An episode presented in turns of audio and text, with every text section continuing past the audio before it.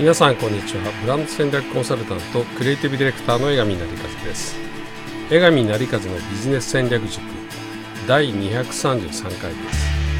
この講座はビジネスブランディングマーケティングの戦略やスキルに関わる全てのことを誰にでも分かるようにお伝えしていく講座です、えー、今日はですね誰かに話を聞きに行くというテーマで、えー、おえー、すごくシンプルなテーマなんですけれども。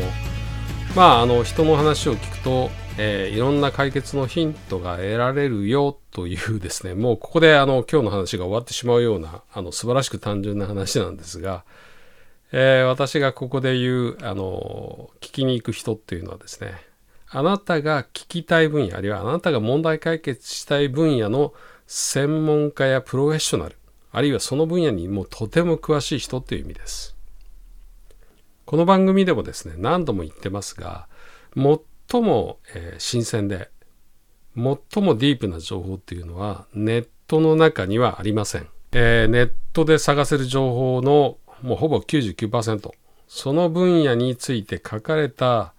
えー、何冊かの本を読めばですね、その99%はほとんどもう載ってるようなあの基本情報がほとんどなんですね。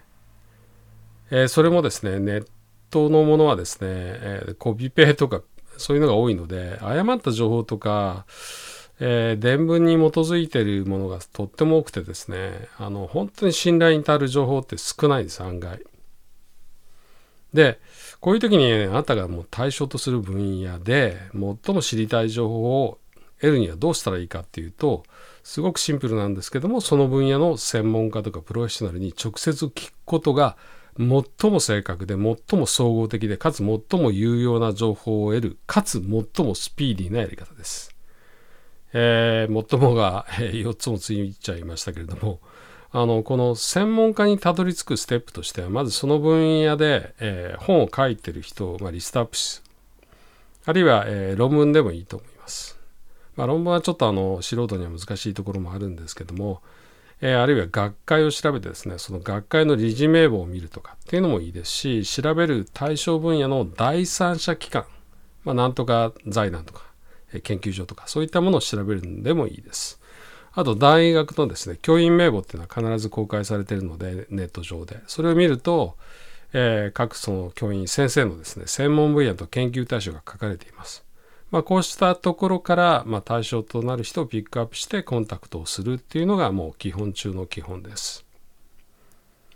まあ、あの対象とか分野があまりはっきりしないとか、えー、サブカルですね例えば漫画とかアニメとか、まあ、オタクっぽいそういう対象だったりするあるいは流行とか世相に関することの場合はまず自分の周りに少しでも自分より詳しい人を探します。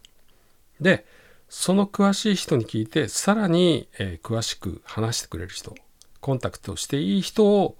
えー、あるいはその道の権威となる人を紹介してもらうあるいは、えー、教えてもらうってことですね。こういうふうにして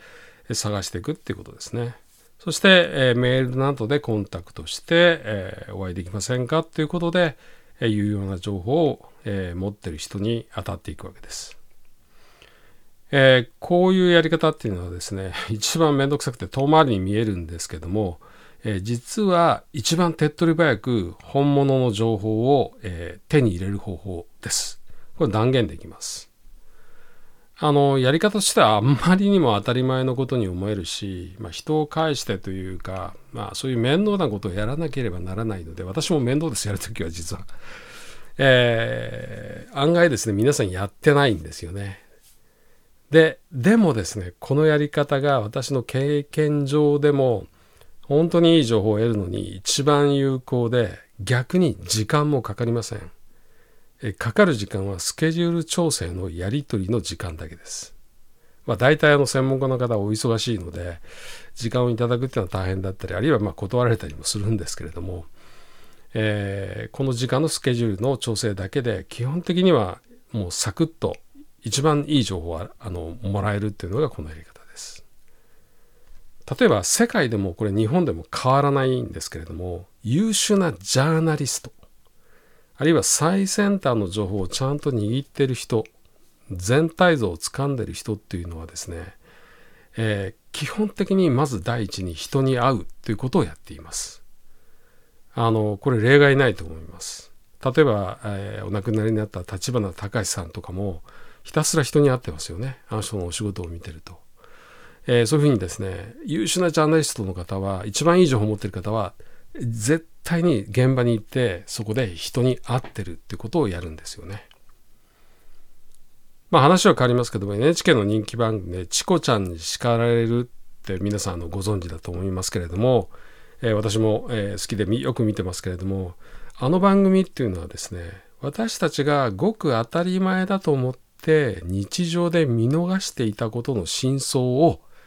専門家を通じて明らかにするっていうコンセプトで成り立っています。だから必ず何かちょっとした疑問に対して何らかの分野の専門家にスタッフが会いに行ってでその真相を聞き出すっていう構成になってますよね必ず、えー、そういうふうにですね実は会いに行くって情報を取るっていうのが一番あの簡単でかつ正確なんですね。私もここ最近行った仕事であのとある超巨大企業、まあ、世界的な企業のですねビジョンミッションあるいは経営手法に関しての評価レポートをまとめるっていう仕事をやったんですけれども、えー、この時中央官庁の官僚の方とかあるいはその分野でいわゆる日本を代表する指揮者の方っていう方に、えー、何名か直接お話を伺いました、えー、そうするとですね彼らが書いてる本あるいは論文記事インタビューでも得られない、まあ、生の思いとか意見とかあるいはそういったものに書かれていないえー、重要な情報っていうのがどんどん出てくるんですよね。たった1時間前後のあのインタビューで、えー、そうやってお話を聞くだけでいわゆる、え、私も私うちのスタッフもですね目鱗状態になったんです。あなるほどそういうことかっていう、え今でもその中のいくつかお聞きしたことはすごくあの強く印象に残っていて、え実は私がものを考える時の指針になっているものもありますこれ合計、えー56時間しかないんですよあの聞いた時間は。でもそこでいろんな発見ができたってことですね。つまりチコちゃんも私も人に会って話を聞くというシンプルな行為を通じて大きな成果を得てるわけです。えー、このデジタル AI 時代になってもですね新鮮でかつ有効な問題解決のヒントっていうのはですね生の人間が握っています。えー、これをえー、忘れないでください。で、よかったらぜひ実行してみてください。はい。江上成和のビジネス戦略塾第233回は誰かに話を聞きに行くということで、まあ、どんなに時代が進んでも人に会って話を聞くことの重要性は変わりませんよということをお伝えしました。今、経営者リーダーがそれぞれのビジョンを描き、またそのための戦略を作り、そして実践していく塾として、えー、祖父塾、えー、創造の層ですね、クレートの層です、えー、に風と書いて祖父塾です。えー、これを、えー、私が主催しています、え。世の中に風を作っていく塾です。今、この祖父塾を次の時代に合わせて、新しくしています、えー。どのような塾になるのか楽しみにお待ちください。ホームページは、えー、sofu.tokyo、sofu.tokyo、sofu.tokyo を入力するか、もしくは漢字3文字、送風塾で検索できます。ではまた次週お会いいたしましょう。